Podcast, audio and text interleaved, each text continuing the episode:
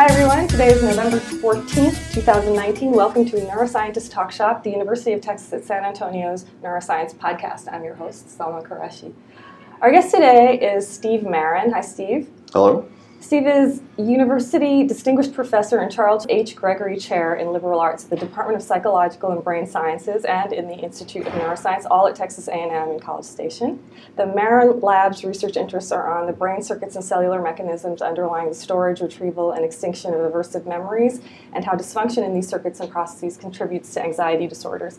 His research toolbox is varied. It encompasses behavioral and systems neuroscience methods that include fear conditioning and extinction training in rats and mice, reversible brain lesions, intracranial pharmacology, electrophysiology, and immunohistochemistry. So uh, around the room we've got Matt Wannett. Howdy. We've got Charles Wilson. Hi. Todd Troyer. Hello. And Isabel Muzio. Hello. Hi, guys. Okay, so let's get started. Um, Pavlovian conditioning and extinction training are, are widely used to study the acquisition and extinguishing of fear and its relapse, as well as drug seeking behavior and its relapse. And a long history of research, much of it yours, uh, has uh, shown that there's a common neural circuit that underlies learning, extinction, and relapse in these two domains. It's also interesting that fear dysregulation syndromes like PTSD and substance use disorders are so often comorbid and equally resistant to therapies and prone to relapse. So I'd like to start on the behavioral side first, and then we're going to get to the circuit itself. Mm-hmm. But just briefly, can you describe the common associative operation in fear conditioning and drug seeking as you see it, as it's going to map onto the circuit that we're then going to talk about? Yeah, well, so both are. Um, forms of learning that are motivated by biologically significant events. In the case of fear, it's obviously threat, painful stimuli that drive learning. In the case of drug seeking, it's repetitive outcomes, which strongly activate dopamine systems and so forth.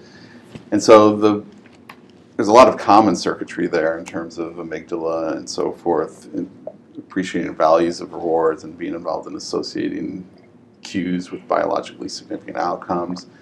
Um, and then what we've become interested in is how contextual processes kind of are brought to bear on those kind of primary associative learning processes and the relevance of those operations and common circuits involving context regulation of behavior that becomes important for these relapse issues. So whether it's fear relapse or drug relapse, I think there are, there are common circuits that underlie those so I'm probably wrong, but this is the way I, I'm envisioning it is there's a sort of common associative circuit, and then you're sort of building the map of the things that are imbuing stress and context and other things that then regulate the different aspects of acquisition and extinction, and then you know that dysregulation is what's causing. So take us through the fundamental.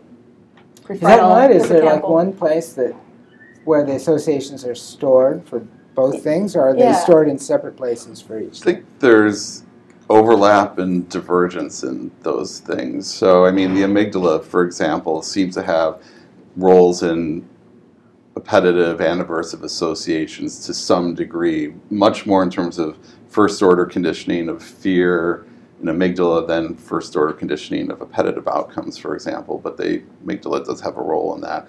Obviously, nucleus accumbens and other circuitries heavily involved in drug reward and drug seeking act, you know, which are in many cases instrumental behavior. So there's also an instrumental Pavlovian dissociation at work too. So I think there's, you know, there's not a common associative structure that underlies both aversive and appetitive learning.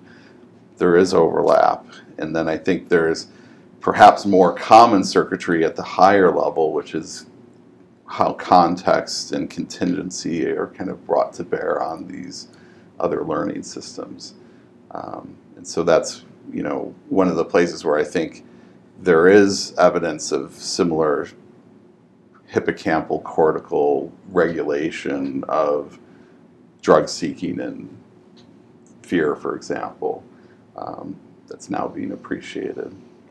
So is it thought that you know that different ensembles pretend you know in ensembles of neurons in say the prefrontal cortex might be you know regulating sort of the the drug intake behavior versus you know fear, um, I guess what is known to that extent as far as, you know, when you do have these neural systems that might be involved with sort of multiple types of behaviors, are the same neurons contributing to it or are they different neurons? And I guess what is the state of Yeah, that's a good question. I mean, whether there's you know cooperativity in terms of the function of some of these ensembles or whether they're divergent. I don't have a very very few yeah. people in the field yeah. combined uh, the study of reward-seeking behavior and fear conditioning.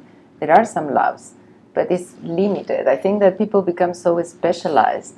But I have a question for Steve. Now mm. with the optogenetics. Uh, we have learned so much in recent years from your work, the work of Luti, about the circuitry, circuitry that controls emotion, about which are the pathways that you know are involved and the regions that are involved. And so, how do you see the field is going to move from now on, and what are the important questions that remain to be unsolved yeah. in that regard? Yeah, well, so we have become very heavily tool driven, and that's you know you know there's costs and benefits, I think, of that approach. Um, the benefit is that we can really parse circuits in a way that we just couldn't before. And so, questions that we had 10 years ago, where the toolbox we had to address the circuitry question were pretty primitive, like a disconnection design was what we had at, at, in our hands to, in order to look at connectivity. Now we can parse these circuits with, you know, circuits selective opsins, dreads, and so forth. So that's very powerful, and I think really allows us to um, understand the neurobiology and neurocircuitry in a way that we just couldn't before. The downside of the explosion of methods is that we still have to keep in mind, like you said, what the questions are, what the processes that we're studying are. And I think there's a lot of utility in maintaining focus on these paradigms which have long served us, like Pavlovian fear conditioning, in terms of understanding associative processes involved in learning, consolidating, retrieving fear memories, keeping our focus on those because although we've learned a lot, there's still much to be learned, and they're very useful models um, for understanding these processes. The tendency has been to treat behavior like a tool, like, you know, so many people are move, shifting their behavioral foci to novel paradigms in the hopes that that will sort of be sort of equally innovative in terms of how we understand underlying processes. But what it what it does, I think, in many cases, it's while there are interesting and new questions that can be addressed using new paradigms, it also sort of throws the baby out with the bathwater, and that we've got so much historical data on the operation of these tried and true paradigms that we can really use to leverage the new tools um, to understand circuits. So I think there's a balance. I think we have to keep our use the tools, but use them smartly. So regarding that, um, there is a shift by some researchers in the uh, fear emotional feel. I want to. That's the question I want to ask. The one that relate, relates to fear, like Joe Ledoux, for example, he's trying to move away from the word fear because we rely so much on the animal behavior. So actually, we are not measuring the emotion, right? And I want to know your thoughts and whether yeah. you can explain our audience what that all means and whether you agree or not. Yeah. What can you tell us about that? Yeah, no, so it's an interesting place we're in. We're the founder, in many ways, of the field. A guy, Joe Ledoux, who got me excited in affective neuroscience when I was an undergraduate at the University of Illinois in the 80s, has now pivoted and argued that we can't really study fear in animal models. I mean, that's in some ways the essence of his claim because we don't have insight into the subjective experience of a rat or a mouse or a cat or a monkey. Um, personally, I think that view is somewhat misguided insofar as the community has always understood these concepts like fear to be proxies for sort of isomorphic behaviors and uh, you know, neurobiological states that are associated with distinct stimuli and outcomes and so forth. And fear really was a term that emerged to um, aggregate a whole bunch of learned behaviors that people were studying at the time, including increases in heart rate, increases in blood pressure, changes in activity, freezing, pupillary dilation, all of these conditioned responses associated with aversive stimuli, which were essentially isomorphic to what people experience under threat. So we said, well, this seems to be quite similar to a fear response. And so fear, I think, is a nice term to aggregate all those. Of course, we don't know the subjective experience of a rat. We also don't know the subjective experience of an infant who can't, who's nonverbal. Um, but we don't necessarily deny emotions to infants, for example. So I think that we can still study these things and learn a lot about um, emotional states using these animal models. And I have not so much of a problem with the terminology as Joe does. So we're not going to have to redo all the textbooks and refer to threat conditioning versus fear conditioning now, or I don't think so. And I think actually, if you were to revisit the semantics, and I've talked with Joe about this, I think you'd have to go back to the more behaviorist tradition, which is to refer to the responses that you're conditioning. So I study conditioned freezing. So someone else studies conditioned heart rate and you just start describing in purely behavioral terms what it is that you're measuring and what it is that's undergoing change. Um, substituting threat for fear to me carries like all the same burdens. You know, what's the threat? It depends on lots of parameters, proximity, intensity, you know, modality, and so it like it's. I think it's not doesn't clarify things.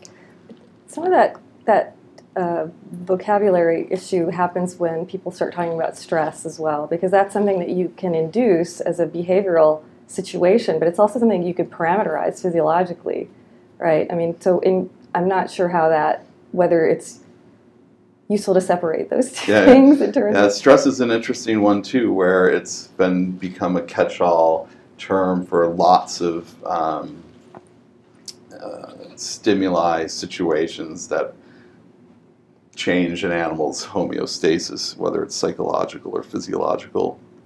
The stress field is, in fact, basically gone to, you know, circulating cord as a proxy for stress. So anything that increases, you know, circulating cord is considered a stressor. Of course, there's lots of things that we don't think of as being very stressful, like standing up. What does that up. mean? Circulating.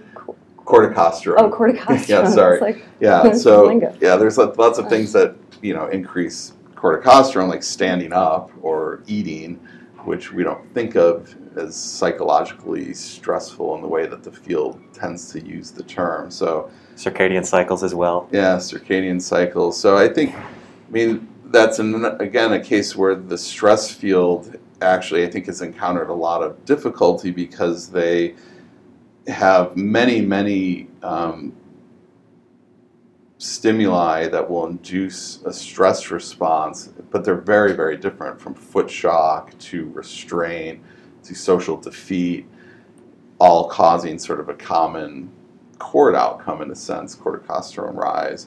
But the neurobiology underlying those different responses has to be very different at some level, I think. So. But then you have the complexity that some regions, like I know you, your long-term interest in the ventral hippocampus that I also share, yeah uh, that have been associated with both processes, right? And yeah. with anxiety and as well as fear. So at some level there is overlap which makes things even more complicated to disentangle. Um, it's true, we have a lot of work to do. So the ventral hippocampus is very you know, closely linked to regulation of the HPA axis. It's like a classic mm-hmm. negative feedback part of the circuitry on the HPA axis. And uh, yet has all these very well defined roles in anxiety like behavior and conditioned fear, and in our case, sort of more cognitive roles in episodic memory, context processing, and memory retrieval operations. So, you know, what we're probably learning is that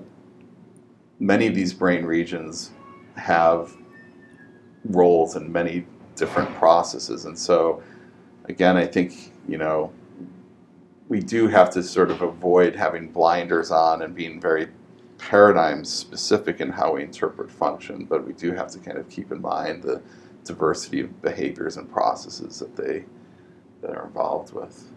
Um, but it's you, complicated for uh, sure. No, you have been paying a lot of attention lately to the nucleus reunions, and I would like you to tell us about about it and your findings and why you consider it an important contributor. Yeah.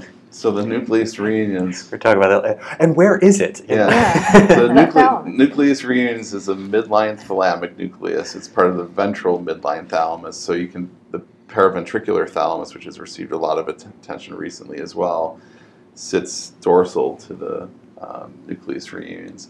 So they're part of these non-specific thalamic nuclei because they're not traditionally the sensory relays that we think of in the visual and auditory system. And they clearly have roles that are one can conceive of as modulatory. Their anatomy is basically designed, in the case of the nucleus reunions, to broadcast broadly to the hippocampal formation, CA1 subiculum in particular, similarly to prefrontal cortex, both infralimbic and prelimbic, and interconnect the two. So we became interested in the nucleus reunions because of our um, studies on context regulation of extinction and our just general interest in context processing. Clearly, hippocampus has a role in contextual memory, occasion setting type functions where context can serve as a regulator of what we know about other stimuli in the world. And nucleus reunions became, became of interest because it's the one of the few ways in which the prefrontal cortex can actually influence hippocampal function. And we think that limb of the circuit may be highly relevant actually to suppressing context inappropriate information. So that hippocampus has this library of memories which it has access to. Context can be very important in queuing up those memories, but something has to sort of direct what's context appropriate and what's not. And so there's a lot of data actually emerging from human work that suggests prefrontal cortex has this hierarchical role in generating context appropriate responding. Humans with prefrontal damage have trouble suppressing memories that might interfere in current task performance. They tend to perseverate on old information and not adapt to new contingencies. So we think that prefrontal cortex might actually be driving some of this suppression of context inappropriate information, and that may go through the reunions.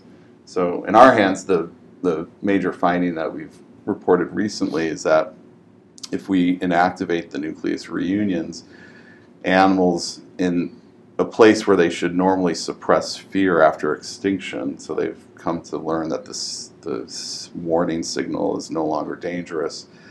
They're completely unable to do that with the reunions and activate. And we think it's because they're unable to suppress the prepotent memory that the CS is bad, which is obviously something that they still retain after extinction.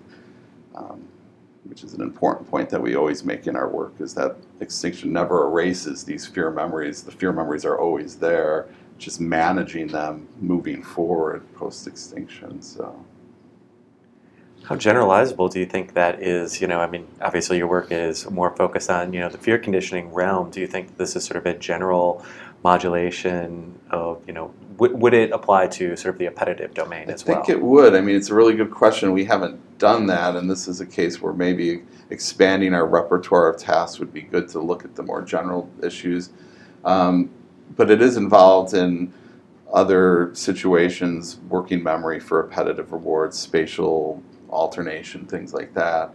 So I don't doubt that it is having similar roles in coordinating hippocampal prefrontal synchrony relevant to all sorts of behavior, whether it's appetitive, aversive, instrumental, or Pavlovian, spatial, non spatial. I think it's pretty ubiquitous, and it's one of these brain regions where if you look at its anatomy, it's just built as a modulator. That's the only way you can kind of think about it, I think, because it doesn't have this small number of neurons relatively, and it's broadcasting kind of global signals. And there's quite a bit of electrophysiological evidence that it can um, entrain theta synchrony in hippocampus and cortex. And it can influence sort of directionality, lead lag relationships between hippocampus and cortex can kind of be shifted depending on reunion state. So it can push information from hippocampus to cortex or move it back from cortex to hippocampus. And so. Um, well, what kind of data says all of that? Yeah. That's a very powerful technique, whatever it was. Yeah. So people typically are doing LFP recordings local field potential recordings in hippocampus and prefrontal simultaneously, and then looking at, along with spike recordings, and looking at essentially um, temporal shifts and who's leading who in the in the theta synchrony train, and so that can be affected by re, you know nucleus reunions manipulations. You can and, and during different behavioral states and task performance where hippocampus can lead prefrontal, and then it can push back from prefrontal leading hippocampus. I see. So the the um, the actual data is phase of oscillations, yeah. but the interpretation is pushing information. Yeah. That so, seems like a leap to me. Yeah, so that is potentially a leap. I mean, how we understand what synchrony and LFPs mean with respect to information, I agree, is a leap. All we can really infer from the data is one structure having a functional um, outcome on another structure in terms of spiking events with respect to you know theta waves. But what that means in terms of information, I mean, that's maybe the game that we're all trying to play is trying to figure out what the information that's being yeah. pushed is. So, what other inputs are coming into the nucleus reunions? Because it doesn't make sense, at least from an evolutionary perspective, to just have a simple relay. You know, there's got to be some yeah. other information that's coming in, and is it? So it, yeah. gets, it gets lots of brainstem information from VTA, PAG, um, parabrachial. So that could give some sense of raphe is another big input. Um, information from hypothalamus, supramammillary is one of its big inputs, which is interesting because it's involved in theta synchronization too, and it's involved in there's may also be cells there concerned with head direction and spatial location and location and moving through place obviously has a high strong correlates in theta. So it's getting a lot of bottom up information. It's also getting a lot of this top down information from hippocampus, prefrontal, so one view is that it's somehow gating. Not only is it influencing hippocampal prefrontal synchrony, but it may also be influencing the dominance of sort of the top-down versus bottom-up processing in this in the in the system. And I think for paraventricular thalamus as well, which is also part of the midline, there's been this theme of resolving conflict. And in paraventricular, one thing that's become clear is that when you have animals in both appetitive and aversive situations where they've been variously trained to pursue food in one case or avoid shock or respond to shock in another, paraventricular seems to be involved in that conflict resolution. Um, and reunions may be doing something similar, but maybe less motivationally relevant conflict, but more cognitive conflict in terms of memories that you have in the past that might influence performance now, but contingencies have changed. So you have to update your con- contingencies to respond adaptively now, suppressing previous information, but again, maybe resolving conflicts based on behavioral state and other things like that. So.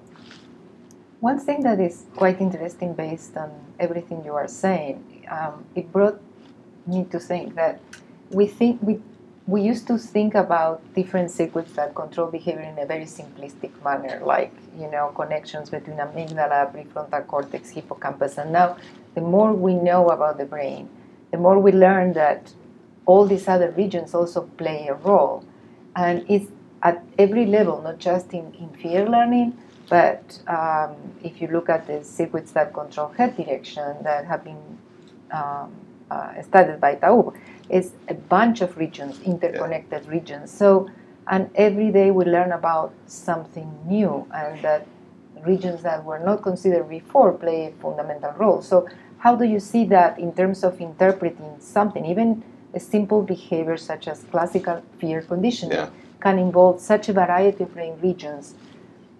How, what does it mean, and, and yeah. how does it lead us to the future yeah. in terms of investigating. I mean, I think the first response is that even Pavlovian conditioning, and Rescorla made this point many years ago, is not simple. I think he wrote a paper in American Psychologist when he said Pavlovian conditioning, it's not what you think it is.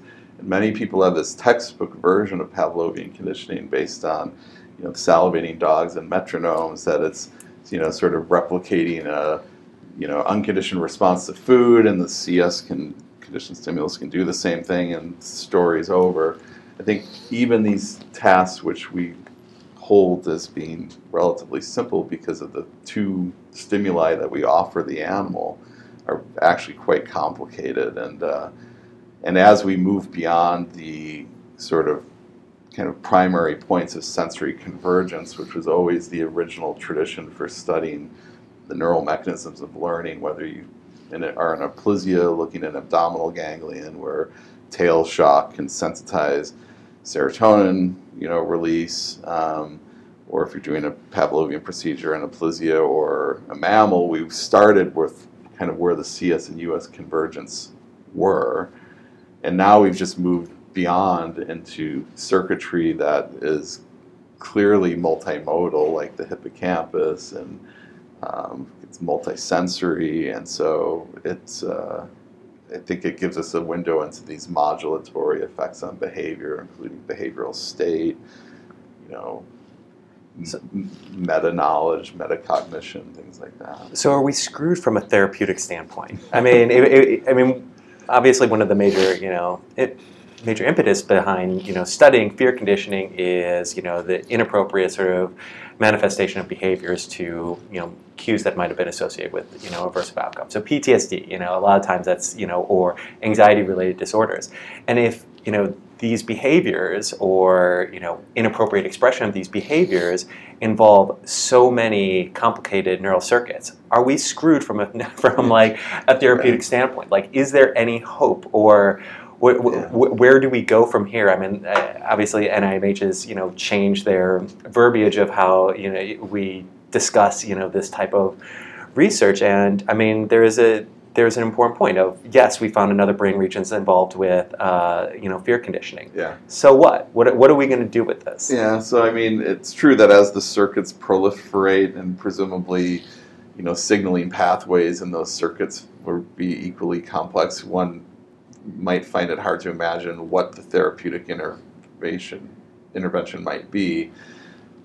And clearly, there's not going to be a single target, whether molecular or circuit, for a disorder like PTSD or depression.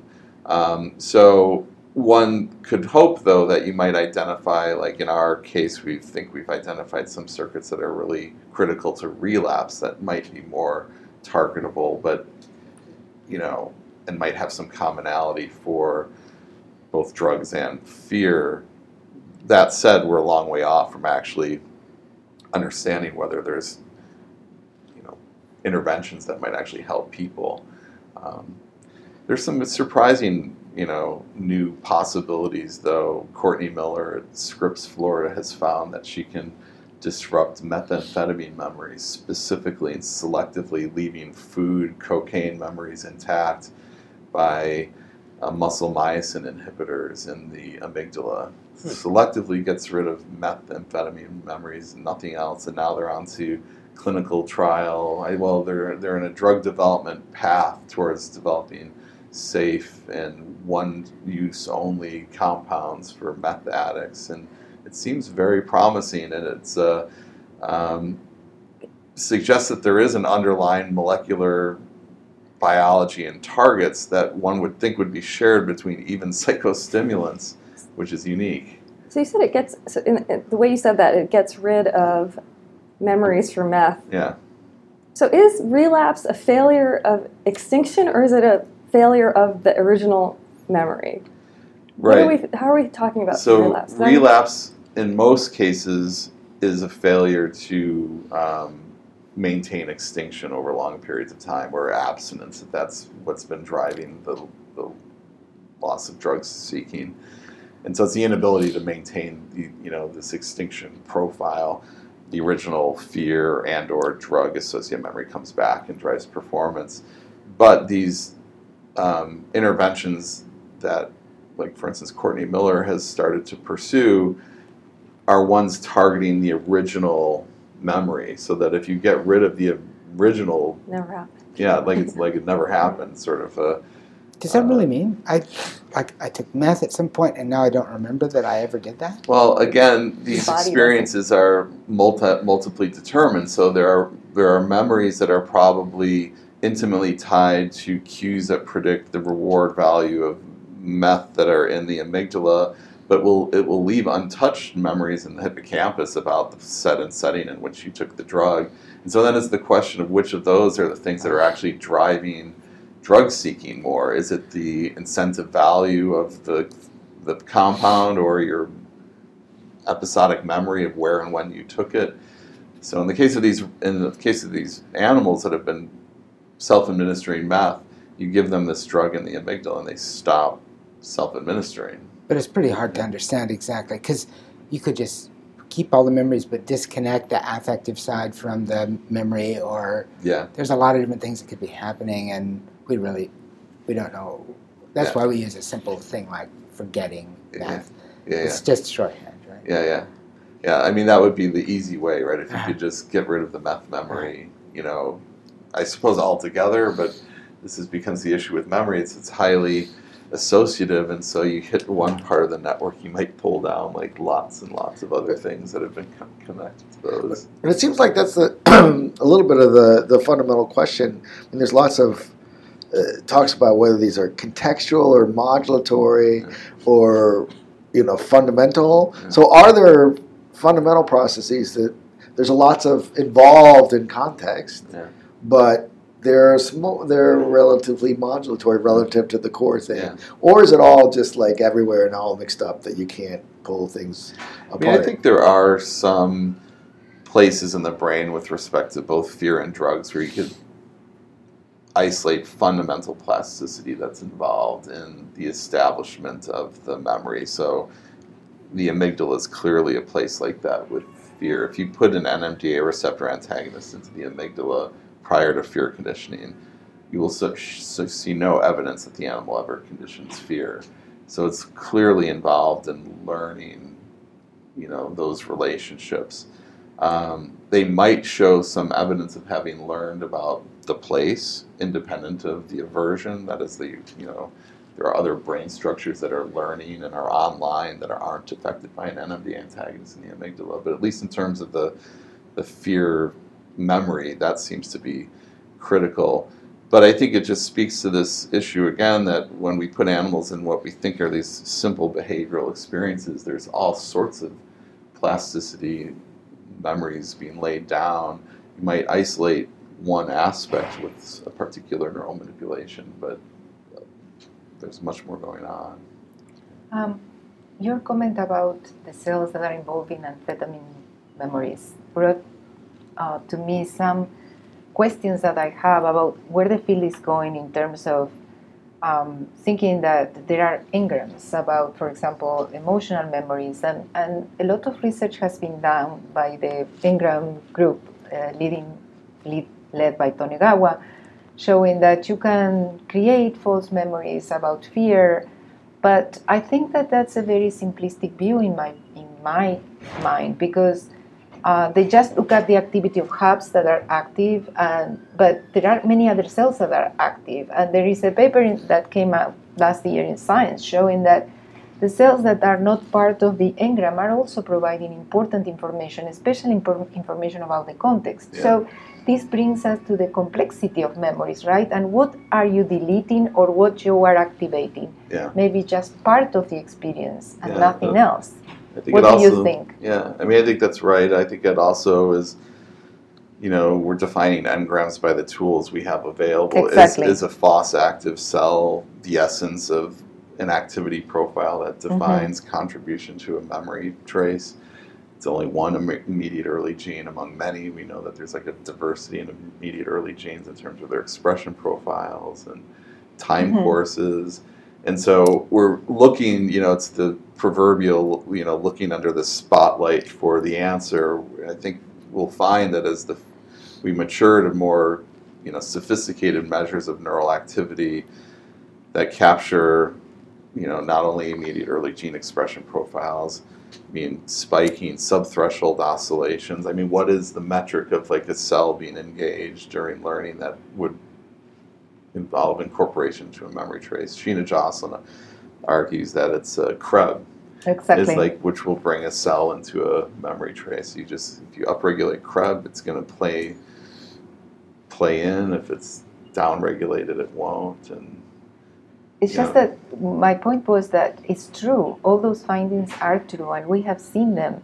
But there is also a background activity. There is also background activity that participates, yeah. and we don't really understand what that can contribute. So even if you identify the principal cells that may have the highest level of activity or express an early gene the most, there are other cells that are yeah. also doing something, and we are still not understand. Uh, we are understanding ten percent of what yeah. is going on. I mean, I think the demonstrations that tar- selective targeting cells that have been recruited into the memory trace, however you define their recruitment by whether it's CREB levels or FOS, but tagging them and then in such a way that you can target them later and showing that you can reduce performance is a pretty strong tie-in that those cells were involved in some way in the network supporting behavior. But in most cases, those impairments that you get are not complete. I'll actually show some data like that today in uh, 20 minutes. we have two more. That's right. But um, yeah, so in many cases, those impairments aren't complete. So that leaves open the question well, then what are is the rest of the network mm-hmm. contributing? And it may be substantial, and it may be enough that it can actually result in savings such that on new experiences with the, you know the formerly forgotten or erased material might rapidly restore performance. So, I mean, I think it is important for us to realize the limitations of these kind of selective tagging targeting tools and that leave out the rest of the network. But can we end on a positive note? Yeah in terms of translational stuff, you've thought a lot about aligning human and mouse stuff. Just how, how are you sort of proposing that we approach the grand challenges now? And, yeah, so I think there's lots of translational paradigms that we have, both in um, you know aversive and appetitive domains that are relevant to fear and drug seeking, for example. That we have certainly a whole host of data from human neuroimaging experiments that lead to convergent neural circuits. Um, much of what we know about human neural circuitry under, say, fear conditioning was learned first in animal models, and so we can, I think we have a lot to provide in terms of uh, those translational possibilities. And I think, you know, the communities are talking with each other quite a bit too, and I think that helps to move things forward. So. Fantastic. Thanks for yeah. joining us, Steve Maren. Yep, thank you. This has been Neuroscientist Talk Shop. Thanks, guys.